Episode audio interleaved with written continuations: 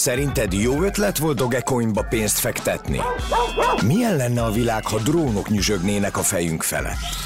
Mit oldott meg a Hyperloop? A metaverzumban biztonságban lesznek az adataid? Mit gondolsz? Jó kezekben van a jövő? Nézd élőben az MVM Future Talk streamjét, és gondolkodj együtt Neil deGrasse Tysonnal, Kevin Kellyvel, Zábori Balázsjal, Porkoláb Imrével és Duda Ernővel november 10-én az mvmfuturetalks.hu-n. Portfolio Podcast Lab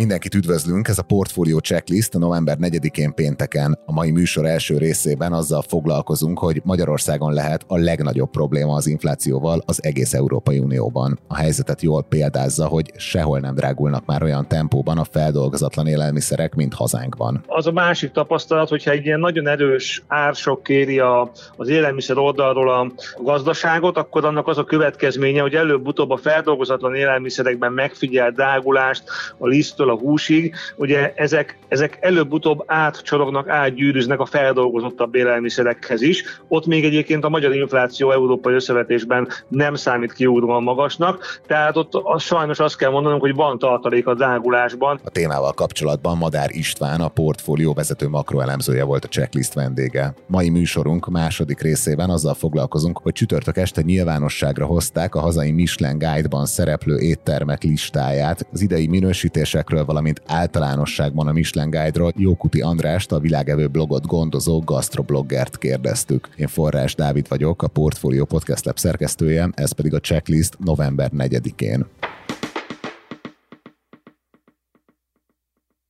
A magyar inflációval lehet a legsúlyosabb probléma egész Európában. Ha a fő inflációs adatot nézzük, akkor is az élbolyban vagyunk, ha viszont olyan részmutatókat vizsgálunk, melyeket kevésbé torzítanak gyorsan változó árutermékek, akkor még súlyosabb a kép. A témával kapcsolatban itt van velünk telefonon Madár István, a portfólió makrorovatának vezető elemzője. Szia István, üdvözöllek a műsorban. Sziasztok, üdvözlöm a hallgatókat. De kezdjük ott, hogy hogy áll a magyar headline inflációs adat európai összehasonlításban. Ezt érdemes elmondani, hogy jövő héten jön ki az októberi adat, azt még természetesen nem tudjuk, viszont az Eurostatnál érdemes a, a friss adat megjelenése után várni egy-két hetet, mert utána egészen sok inflációs indexet, árindexet tesz ki összehasonlítható formában, és így most lehetőség nyílt a szeptemberi adatoknak a részletesebb vizsgálatára. Valószínűleg ebből a szempontból az októberi sem lesz nagyon másképp, hiszen már nyáron láttuk ezeket a folyamatokat kirajzolódni. A lényeg az, hogy szeptemberben az ősz elején a három balti ország elő előzte meg Magyarországot a,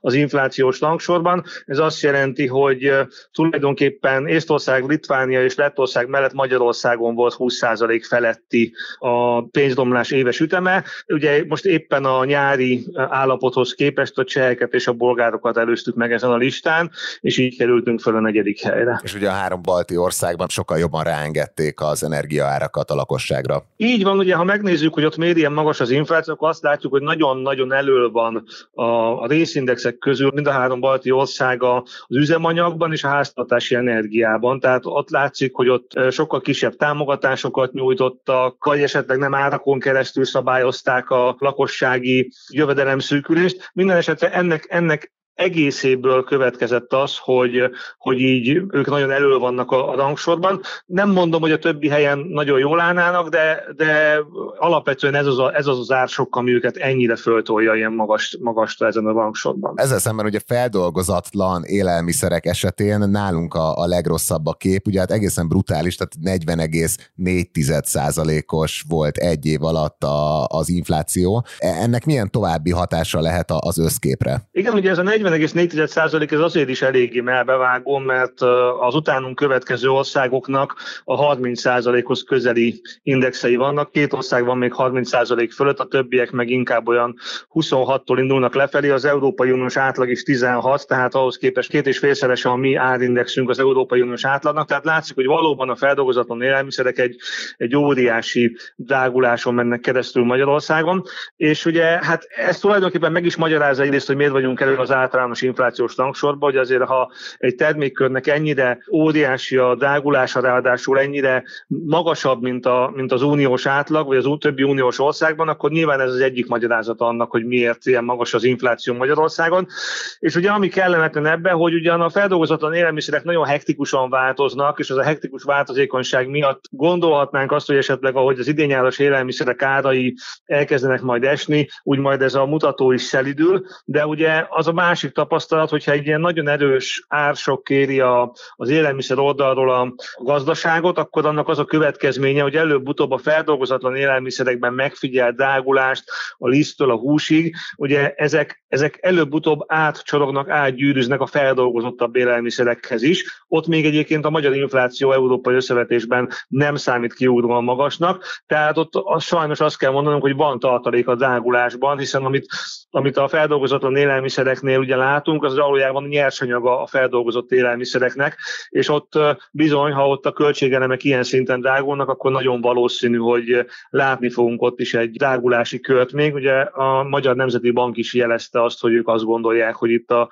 az ősszel még az élelmiszerárak emelkedése az sajnos egy karakteres eleme lesz a magyar inflációs folyamatoknak. Ha teljes adatból levesszük az energiát és a feldolgozatlan élelmiszereket, akkor ugye azt várhatnánk, hogy amiatt, hogy a hát egészen brutális élelmiszeradat kikerül a képből, emiatt Magyarország is visszaesik a rangsorban, de hát a portfólión pénteken megjelent elemzésből az derül ki, hogy ez nem történik meg. Szóval az energiárak és az élelmiszerek nélkül mit látunk, és milyen következtetéseket lehet levonni ebből a mutatóból. Hogyha egyszer a feldolgozott élelmiszert kivesszük, amik sokkoló hatás, akkor, akkor ebből az következne, hogy, hogy a mi inflációnk azért az visszaszeridül egy kicsit ebbe a rangsorba, a középmezőnybe, mondván, hogy hát ha a feldolgozatlan élelmiszer tolta fel, akkor egy olyan mutató, ami ezeket a rendkívüli egyszeri hatásokat kiszűri, ez talán akkor egy kisebb inflációt mutat. Ugye ez az energia és feldolgozatlan élelmiszer nélküli inflációs mutató, ezt úgy hívjuk ugye, hogy maginfláció, nem pontosan az, ami a módszertan szerinti maginfláció, de karakterében és, és jellegében azt, azt mutatja meg, hogy a nagyon gyakran változó vagy hatósági árak által befolyásolt termékeket kiszűrve, mi lehet a tartós hatása, a tartós eleme az inflációnak, mennyi az, ami nem azért van, mert elfogyott a barack, vagy azért, mert megemelt a, a kormány a dohánynak az árát, ugye ezeket szoktuk tipikusan kivenni egy maginflációs mutatóból, és az Eurostat közül egy ilyen energia és feldolgozatlan élelmiszer nélküli inflációt, és itt ugye az a kellemetlen, hogy ez már augusztusban is a legmagasabb volt Magyarországon, de úgy, hogy egyébként a többi ország, a, legalábbis ezek a rossz bőrben levő országok, a baltiak, a csehek, a bolgárok, azért nem voltak tőlünk nagyon elmaradva. Most viszont az látszik, hogy szeptemberre ugye egyrészt beesett nálunk a rezsicsökkentés csökkentésének a hatása, másrészt látszik, hogy amúgy sem nagyon szeridül ez, a, ez az infláció, és az, az látszik, hogy ez a maginflációs mutató, az ilyen nálunk 18,6%-os, és a második Litvániának idézőjelben csak 15,7, vagyis azt jelenti, hogy durván ugye a 3% ponttal, amíg a második legrosszabbnál is magasabb a magyar inflációs mutató, ez a maginflációs mutató, ami ugye azt jelzi, hogy valószínűleg nálunk ez a nyomás, az inflációs nyomás, az árnyomás a legrosszabb, a legmagasabb Európában, hiszen hát ugye hiába vesszük ki belőle az ilyen egyedi hatásokat, még ezeket kiszűrve is ilyen magas, magas inflációt látunk. Ugye ekkor jelentkezik nagyobb súlyjal az inflációba például a tartós fogyasztási cikkek magas drágulása, feldolgozott élelmiszereké, a szolgáltatásoké, amelyek ugye összességében szemlátomást ezek szerint Magyarországon kifejezetten gyors áremelkedésen mennek keresztül európai összevetésben is. Tehát akkor felteszem a legfontosabb kérdést, hogy miért állunk ennyire pocsék helyen európai összehasonlításban az inflációs mutatók tekintetében? Hát ugye e, emiatt, hogy kivesszük az energiát meg a feldolgozatlan élelmiszert, két olyan tételt, ami gyakorlatilag globális, vagy legalábbis európai összhatást jelent, és ilyen magas, akkor azért kell gyanakodnunk arra, hogy ebben jelentős szerepe van magyar specifikus tényezőknek is. És itt kettő dolog adja magát. Az egyik az, hogy ugye nagyon sokat gyengült a forint az elmúlt időszakban, ráadásul időnként egészen sokszerű, nagyon gyors emelkedés volt, és ugyan a kereskedők az importtermékek áraiban a korábbi években megfigyelhető módon nagyon visszafogottan érvényesítették a, a forint árfolyam gyengülését az árakban, tehát próbálták megnézni, hogy tartós marad-e a gyengülés, ha csak kicsit gyengült, akkor nem nagyon építették be az árba, mert a verseny azt valamennyire azért óvatossá tette őket, és most az látszik egyébként a részadatokból is, a már emlegetett tartós fogyasztási cikkek esetében például, amik tipikusan import termékek, hogy bizony nagyon-nagyon gyorsan átgyűrűzik a forint gyengülése az árakba, aminek egyik oka az lehet, hogy egyszerűen a már hosszú ideje tartó rendszerű és viszonylag gyors gyengülése miatt az importőrök egyszerűen feladták azt a fajta reménykedésüket vagy óvatosságukat, hogy, hogy ezt nem kell, nem szabad átárazni a termékekbe. Másrészt pedig, ugye különösen itt az év elején, meg a múlt év végén volt egy nagyon-nagyon erőteljes lakossági jövedelem kiáramlás, jellemzően ugye választási megfontolásokból. Itt most nem akarom újra elmondani, nagyon sok minden, ugye nyugdíjprémiumtól a 20%-os minimálbéremelésig, a fegyverpénztől a különböző egyéb típusú egyedi juttatásokig. Nagyon sok minden volt, ami, ami föltolta a háztartások keresletét és vásárlóerejét. Ez pedig azt eredményezte, hogy a kereskedők is bátrabban tudtak árat emelni. Nem kellett annyira félni attól, hogy az áremelkedés esetleg kiárazza őket a piacról. És ez a két tényező, hogy volt bőséges kereslet, amikor rászabadult a gazdaságra ez a nagy költségsok, másrészt pedig az árfolyam nagyon látványos gyengülése együttesen magyarázhatja nagy részt a sejtésünk szerint azt, hogy miért ennyire rossz az inflációs kép Magyarországon. Ugye itt azt érdemes hozzátenni, hogy nyilván ez meg is magyarázza azt, hogy a jegybank azért miért próbálkozik azzal, hogy azért valamelyest visszaverje ezt a nagyon gyenge szinte ereszkedő forint árfolyamot. Ugye most azért már nem a 4.30 fölötti árfolyamot látjuk, hanem újra ilyen 400-410 közötti árfolyamsávban ingadozik a forint. Ugye és azért látunk itt vészkamatemeléseket az utóbbi időben, és egyéb jegybanki intézkedéseket. Miközben sajnos ugye a külső egyensúlyunk fölborult az energiaárak és az energiaimport számlánk miatt, aközben mégis azért azt látjuk, hogy azért nagyon nem szabad elengedni ezt az árfolyamot, hogyha az inflációra is tekintettel vagyunk. És hát ugye egyelőre azt látjuk, hogy abban bízik a jegybank, hogy itt a nagyon-nagyon gyorsan elszaladuló infláció egyben le is töri saját magát azért, mert ugye mostantól kezdve már nincsen reálbér növekedés a magyar gazdaságban. Ugye majd valószínűleg a szeptemberi adatok lesznek először olyanok, amelyek azt mutatják, hogy éves összevetésben az árak nagyobb ütemben emelkedtek, mint a bérek Magyarországon. Ugye az év elején ezek még nagyon-nagyon magasan pozitív tartományban voltak, tehát egy nagyon jelentős reálbér növekedést figyelhettünk meg. Így viszont, hogy ez ugye elinflálódott, mondhatjuk azt, hogy az áremelkedés, a drágulás martaléka lett a, a nagy jövedelem kiáramlás, így viszont ugye az áremelési szándékok is egyre több korlátba ütközhetnek majd, és ezért bízik mindenki abba, hogy a következő hónapokban azért a az áremelkedésnek ez a gyorsuló üteme elkezd fékeződni. Először az infláció mutató talán azért a 20% fölötti tartományban már nem száguld olyan nagyon sokat fölfele, és valamikor majd a jövő év elején óvatosan elkezd csökkenni, és majd valamikor az év második felében pedig majd vissza tud esni. De nyilván most mindenki azon izgul, hogy ennyire rossz inflációs képnél jönnek-e olyan újabb meglepetések, amik esetleg ezt az óvatos, optimista képet átírják. Nagyon szépen köszönjük az elemzésedet. Az elmúlt percekben Madár István, a portfólió vezető makrogazdasági elemzője volt a checklist vendége. István, köszönjük, hogy a rendelkezésünkre álltál. Én köszönöm, sziasztok!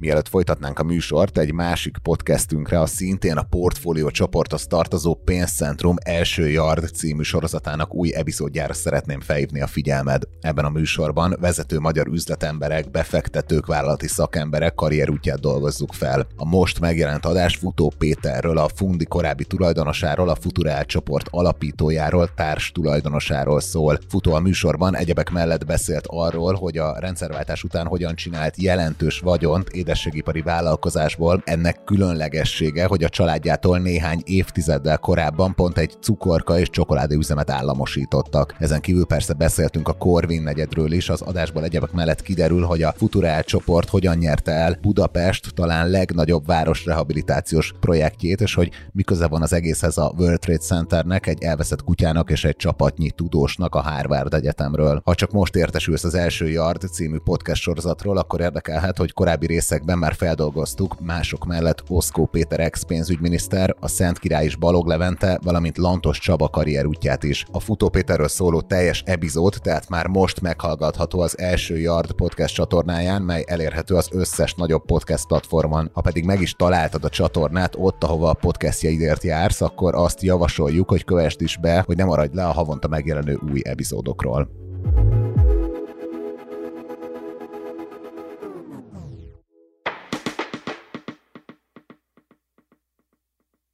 Csütörtök este nyilvánosságra hozták a hazai Michelin Guide-ban szereplő éttermek listáját, és ez az első év, hogy nem csak budapesti éttermek kaptak csillagos minősítést a témával kapcsolatban. Itt van velünk telefonon Jókuti András, a világevő blogot gondozó gasztroblogger. Szia András, üdvözöllek a műsorban. Sziasztok, köszönöm. Stílszerűen egyébként igyekeztem egy olyan helyszínről bejelentkezni, ahol még azért Budapestnél és Magyarországnál is egy kicsit több. Azt hiszem itt van a legmagasabb egy főre jutó Michelin csillagok száma San Sebastianban vagyok éppen, ahol, ahol ez egy ilyen Miskolc méretű város, és, és azt hiszem, hogy ilyen körülbelül 21 Michelin csillag van, úgyhogy, úgyhogy van még hova fejlődni, hogy indítsak egy ilyen pozitív fordulattal, de itt vagyok, sziasztok! Jó, de hát mégis ugye tegnap sokkal szélesebb spektrumát értékelték a magyar gasztronómiának, mint eddig a Michelinben, viszont kezdjük ott, hogy mit jelentenek a különböző minősítések, amikkel be lehetett kerülni ebbe a Magyarországról szóló kiadványba, ugye a csillagok viszonylag egyértelműek, ugye egytől háromig minél több csillag, annál jobb étterem, de mit jelent a tányér és a Bib Gurman. Igen, talán a csillagokban is, hogy érdemes egy nagyon picit belemenni.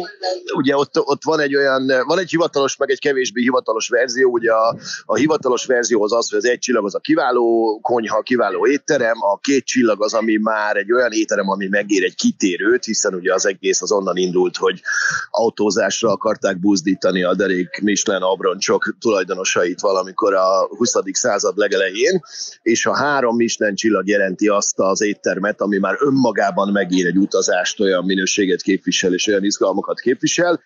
Van a nem hivatalos verzió, ami egy saját, teljesen szubjektív meglátásom, amiben a amiben a Michelin csillag, ugye, hogyha bármelyik séfet a gála előtt megkérdezed, akkor mindenki azt mondja, hogy, hogy azt se tudjuk, hogy mi az, és mi csak a vendégnek főzünk, és hogyha ő neki látszik az öröm az arcán, akkor mi jól csináltuk a dolgunkat, és nem érdekel minket semmiféle kitüntetés. Aztán, ha megkapják, akkor azért elég érdekli őket, tehát valójában mindenki nyilván erről álmodozik. Ez olyan, mint mondjuk a sportolók számára az olimpiai arany, hogy egyszer minden séf el szeretné érni, még akkor is, hogyha jelenleg éppen egy hoddogozóban dolgozik, meg kell valami, valami távlati cél.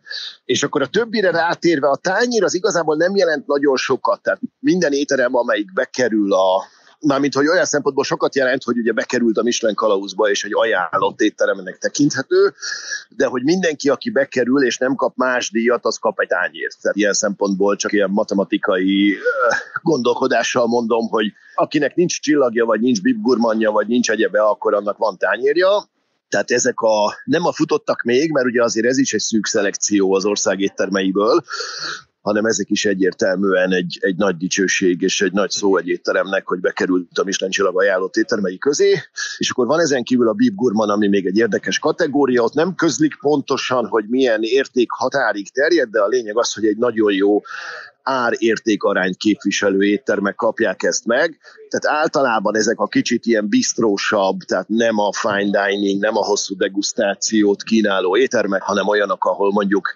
van egy háromfogásos menü, és akkor azt magas színvonalon, de valahol ilyen 12-15 ezer forint környékén lehet most szerintem ennek a felső határa, aki még ezt megkaphatja. Tehát ezek az éttermek kapják, akik ezt, akik ezt megfelelő színvonalon tudják teljesíteni. És akkor még van egy-két dolog egyébként például, ami most szerintem mindenképpen figyelemre méltó, már csak azért is, mert ők még egy kicsit több figyelmet érdemelnének, hogy a Mák Bistrónak a séfje Mizsei János megkapta az ifjú séf tehetségdíjat, de csillagot nem kaptak ajánlást, pedig az utolsó menüjüket, meg az az előttit is kóstoltam, és szerintem azért ők már nagyon arra felé tartanak, hogy előbb-utóbb ne csak amiatt szeressük őket, mert fiatal a séf, hanem amiatt is, mert nagyon jó a gasztrómia ott. És még egy érdekesség van, a zöld csillag, ami igazából nem is teljesen csillag, hanem inkább egy lóhere, az pedig alapvetően arról szól, hogy mennyire fenntarthatóan dolgozik egy-egy étterem, tehát ez egy kicsit a nyilván ugye eleve ezt a kitüntetést is csak azok kapják, akik magas színvonalon dolgoznak, de ez egy picit elválik itt a konyha teljesítményétől, hanem itt inkább arról van szó, hogy mennyi műanyagot használnak, mennyi hulladékot termelnek, mennyire figyelnek oda arra, hogy gazdaságos és fenntartható legyen a működésük ajánlást, amit hogyha most jól értettem, akkor hát most nem a mákot minősítve, mert most ezt osztat példaként, de nyilván akkor az ajánlás az az, hogy elmentünk, leteszteltük, nem volt szörnyű, de nem tudom, nem, nem, nem érdemes csillagot. Nem, ennél, ennél sokkal több, nem, nem, nem, ennél sokkal több, ennél sokkal több. Tehát, hogy a Michelin azért, azért csak olyan éttermeket vesz bele ajánlás szinten is a kalauztába, amiket nagyon jó szívvel tud ajánlani a, az olvasóinak és a, és a keresgélőinek. Ugye most már talán olvasóról nem is beszélhetünk, hiszen ez most könyvformában nem is jelent meg csak, csak digitálisan, illetve online, tehát egyrészt a Michelin app, app. Azért online is vannak olvasóink. I- igen, de hogy az inkább azért egy ilyen tekergetés, vagy nem tudom, más, más funkció, Igen. mint amit hogy régen. A scrollozóknak. Ezt már kisgyerekeknek majd el kell magyarázni, hogy volt régen egyszer olyan, hogy egy ilyen könyvet lapozgattunk, és akkor azt hívtuk, hogy úgy, hogy olvasás. Tehát igen, ez a scroll, scrollozóknak azért az egy nagyon fontos dolog, hogyha vagy egy, vagy egy helyen, és nem feltétlenül egy, egy csúcs gasztrómiai élményre vágysz, de egy nagyon megbízható, nagyon jó minőségű konyhába szeretnél menni, akkor, akkor az egy abszolút egy nagyon fontos kategória. És volt-e számodra nagyobb meglepetés az idei kiadványban? Ugye vannak új belépők, most itt próbáltam kigyűjteni, ugye a Tatai Platán, ami két csillagot kapott rögtön, az Esztergomi 42, ami egyet, a Rumor, ami ajánlásból csillag lett, a stand az egy helyet kettőt, és hát búcsúzott a csillagjától a Costes Downtown. Itt voltak-e meglepetések neked a, a csillagos minősítések terén? Abszolút vannak meglepetések, ugye én még augusztusban megírtam, hogy a platán az mindenképpen minimum egy csillagot érdemel, tehát az ilyen szempontból nem volt meglepetés, de azért a Michelin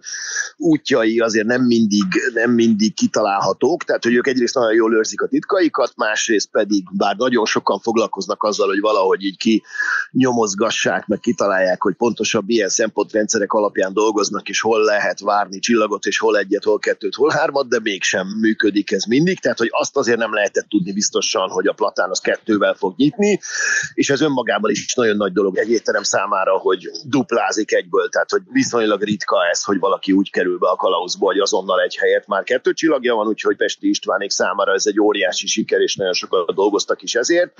Az ő neve nyilván nem volt ismeretlen a, a Michelin kalauz számára, hiszen korábban a Tantiban már szerzett csillag, csillagot, és hát ez szintén nem hivatalos info, de azért általában Michelin szereti nyomon követni a, azokat a séfeket, akik már bizonyítottak. Tehát őnekik egy picit könnyebb dolguk van, ettől még baromi ott kell főzniük, meg nagyon jól kell működni az étteremnek, de hát nyilván, hogyha ha ők azt mondják, hogy egyszer már megütötte azt a mércét, amit, amit ők csillagos szintnek tartanak, akkor nyilván ez nekik is egy ilyen fenntartható dolog, hogy akkor ezeknek a karrierjét tovább is figyelik, úgyhogy azt szerintem ez egy óriási dolog, meg, meg, meg az, hogy végre ugye lekerült egy kicsit a fókusz Budapestről, mert hogy eddig mindig csak Budapest létezett, és semmilyen más település. Ilyen szempontból egyébként nekem egy picit kellemetlen meglepetés az, és természetesen a, a stand is olyan óriási dolog, hogy két csillagunk van, tehát ugye ilyen még nem volt, hogy egyszerre volt két két darab két Michelin csillagos éttermünk, ugye utoljára az Onyxnak volt két csillagja pár évvel korábban, de ők jelenleg még zárva tartanak, tehát hogy ő nekik is át is alakulnak alaposan, úgyhogy ő nekik most nincsen ez meg, ez a minősítésük. Illetve valami zöld csillagot kaptak, tehát hogy ott már valami a, lehet. Az, nem, igen, igen, nem is teljesen az Onyx, hanem a műhely, bár most azt igen, nem is tudom, igen. hogy most a kalauzba az pontosan hogy kerül be, ugye maga az Onyx, a, a csúcsétterem részük az még egyelőre nem üzemel, de valóban elkezdtek ugye egy ilyen konkrétan műhely munkát, csak nagy emmel is használják, mert hogy az egyben egy ilyen vendéglátóhely is, ahol inkább ilyen eseményeket szerveznek, de odafigyelnek a fenntarthatóságra. Tehát a stand Szulló Szabinával és Szél Tamással megint csak baromi jó, és nagyon ügyes, de nem akkora meglepetés, ezt mondjuk az ő elismerősükként mondom, tehát, hogy ők azok, akik annak idején az Onyxot is gyakorlatilag két Michelin csillagos szintre fejlesztették, úgyhogy ilyen szempontból várható volt, hogy előbb-utóbb utoléri őket újra a két csillag. Ettől még persze nagy siker és nagyon jó, hogy ez összejött, tehát hogy ők a, a fővárosban ezzel kétcsillagosként megvannak, és van egy vidéki kétcsillagosunk. Nekem inkább abban van hiányérzetem, hogy nagyon reméltem, hogy azért a, azért a vidéki Magyarországot egy picit, picit jobban megpakolják, tehát az, hogy gyakorlatilag kettő darab vidéki étterem került be csillagos minősítéssel. Bib Gurmanba, tehát ebbe a jó árérték arányba bekerültek többen is, csak az nem igazán gerjeszt valódi turizmus, tehát nem nagyon lesz olyan, aki mondjuk Londonban, vagy Párizsban, vagy Milánóban azt mondja, hogy hoppá, akkor induljunk el Balatonszemesre, hiába van a kis tücsöknek Bib aki ott van a környéken, annak az egy nagyon jó választási lehetőség, de hogy, de hogy ugye itt azért mindig az a fontos, főleg így, hogy a belső piacunk az ki tudja, hogy melyik irányba fog fejlődni a vásárlóerő várható csökkenésével, azért az nagyon jó lenne, hogyha minél több külföldit tudnánk ide vonzani, akik költenék itt a pénzüket. Biburgamarra azért nem szokás repülőjegyet venni, meg elindulni. Aki ott a környéken van, annak nagyon jó. Hatan kaptak egyébként Bibet, Bibgurmant vidéken, szinte mind a Balaton környékén, az is egy, az is egy érdekes fejlemény, és továbbra sincs Budapesten Bibgurman, az is egy kicsit csalódás, mert hogy ez olyan szempontból baj, hogyha ezt felfogjuk értékmérőnek, hogy azért ezek az éttermek képviselik azokat a helyeket, ahova mondjuk el lehet menni egy héten többször is. Tehát ezt a megbízható, jó bistró színvonalat, ahova nem ünnepbe ülni, de, de tudom, hogy nagyon jól fogok enni, és, és még nem is megy el rá az összes pénzem. Tehát ez nagyon fontos lenne, hogy ebben egy kicsit erősödjünk, már csak azért is, mert nem csak gazdag turisták jönnek, akik 100-200 euróért akarnak enni fejenként, hanem olyanok is, akik, akik lehet, hogy megelégednének azzal is, ha csak 30-40 eurót költenének, Szóval ez jó lenne még, hogyha Budapesten ez erősödne, ezzel együtt az, hogy vannak végre vidékiek, de ugye gyakorlatilag Esztergom és Tata került így fel a, a csillagos térképre. Én nagyon reméltem, hogy, hogy még, még azért így az ország különböző tájairól még egy-két helynek van erre esélye. Innen nyilván már könnyebb lesz, ugye most már van országos tesztelés, most már van országos kalauz, úgyhogy jövőre, jövőre van miért dolgozni. Egy picit azt tapasztalom így, amióta elkezdődött a Michelin egyáltalán Magyarországon, ugye 2010 óta, hogy, hogy azért mint hogyha egy picit úgy igyekeznének olyan kis szűkmarkúan, olyan nagyon fontolva haladni. Tehát, hogy olyan nagyon kis óvatosan mindig várnak egy-két évet, és akkor azt mondják, hogy na jó, ti már nagyon régóta jók vagytok, akkor ti most kaptok egy csillagot. Nem, nem tűnik úgy, hogy, hogy azt szeretnék, hogy itt most mi elbízzuk magunkat, és egyszer csak legyen 20 darab Michelin csillagos éttermünk. Legalább van miért küzdeni, de én nagyon szeretem volna, hogy, hogy vidéken, vidéken egy picit többen legyenek abból a kategóriából, ami akár, akár belföldi turizmust, akár, akár beutazó turizmust élénkít. És a te tapasztalataid szerint milyen hatása van egy étteremre, hogyha kap egy csillagot, tehát újként megjelenik a minősített éttermek listáján, illetve hogyha elveszít egyet? Hát az elveszítéssel kezdem, hogy azon túlesünk, az azért soha nem igazi öröm, tehát ugye az általában egyébként elég gyakran abból fakad, hogy, hogy mondjuk van egy irányváltás, van egy séfváltás, és akkor a Michelin szinte automatikusan, ugye ezt se lehet pontosan tudni, mert erről sincsenek igazi szabályok, csak ugye az elmúlt sok-sok év során a megfigyelések alapján általában akkor történik, hogyha mondjuk van egy új séf, és még ráadásul irányt is váltanak, akkor, akkor azért úgy automatikusan vagy el szoktak venni egy csillagot, vagy akár az összeset el szokták venni, és akkor tulajdonképpen van egy ilyen egy év, egy év laufot kap az új séf, hogy akkor bizonyítsa, hogy tényleg jó, és akkor valószínű, hogy, hogy viszonylag könnyen vissza is lehet ezt szerezni.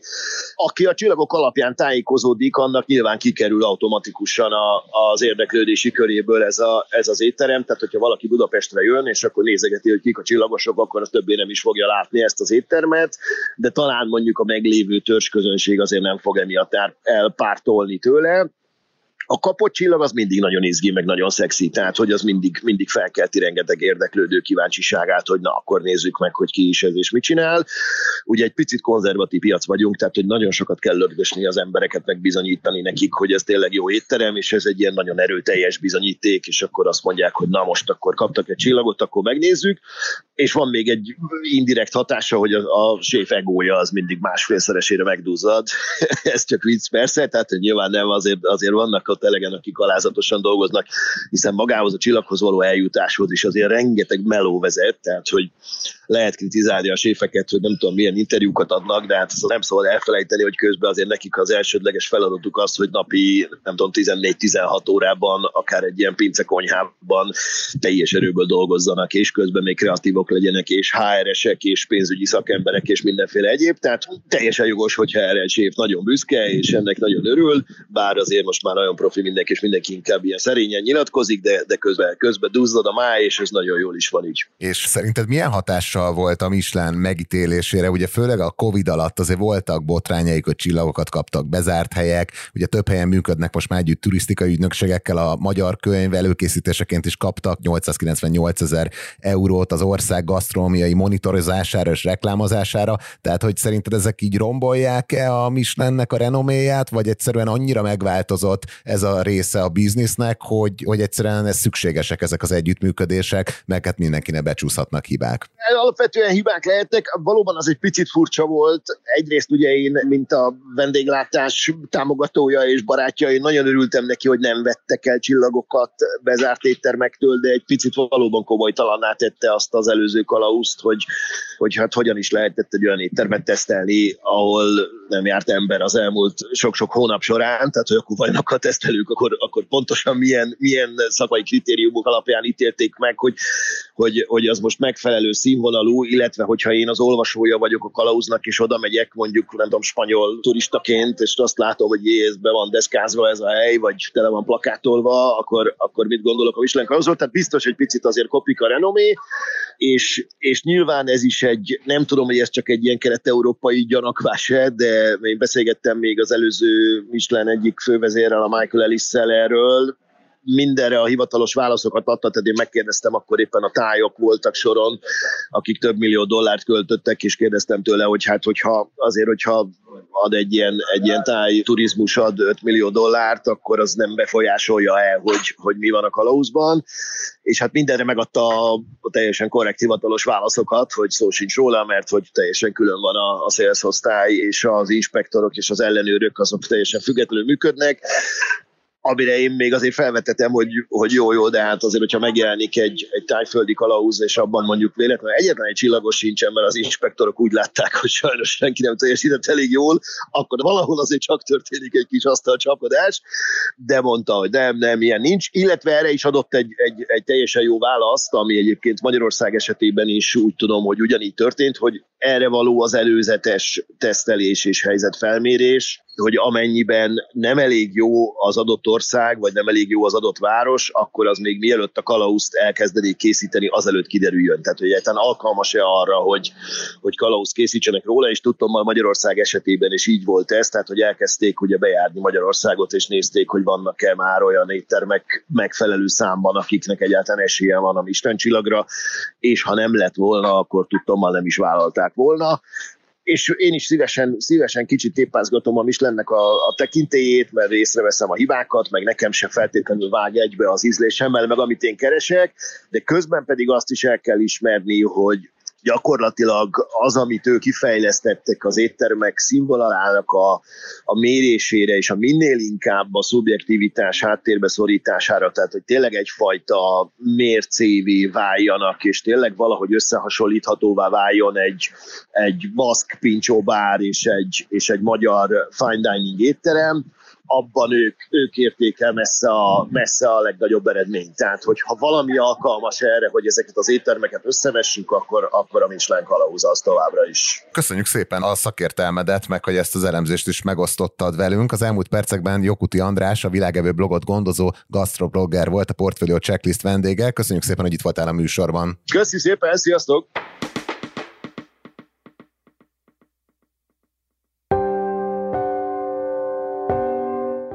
Ez volt már a Checklist, a Portfólió munkanapokon megjelenő podcastje. Ha tetszett az adás, iratkozz fel podcast csatornánkra valamelyik nagy podcast felületen, például a Spotify-on, az Apple Podcast-en vagy a Google Podcast-en. Ha segítenél nekünk abban, hogy minél több hallgatóhoz eljussunk, akkor arra kérünk, hogy értékeld a Portfolio Checklist podcast csatornáját azon a platformon, ahol követsz minket. A mai adás elkészítésében részt vett Bánhidi Bálint, a szerkesztő pedig én Forrás Dávid voltam. Új adással hétfőn 5 órakor jelentkezünk, addig is minden jót és jó hétvégét kívánunk, sziasztok!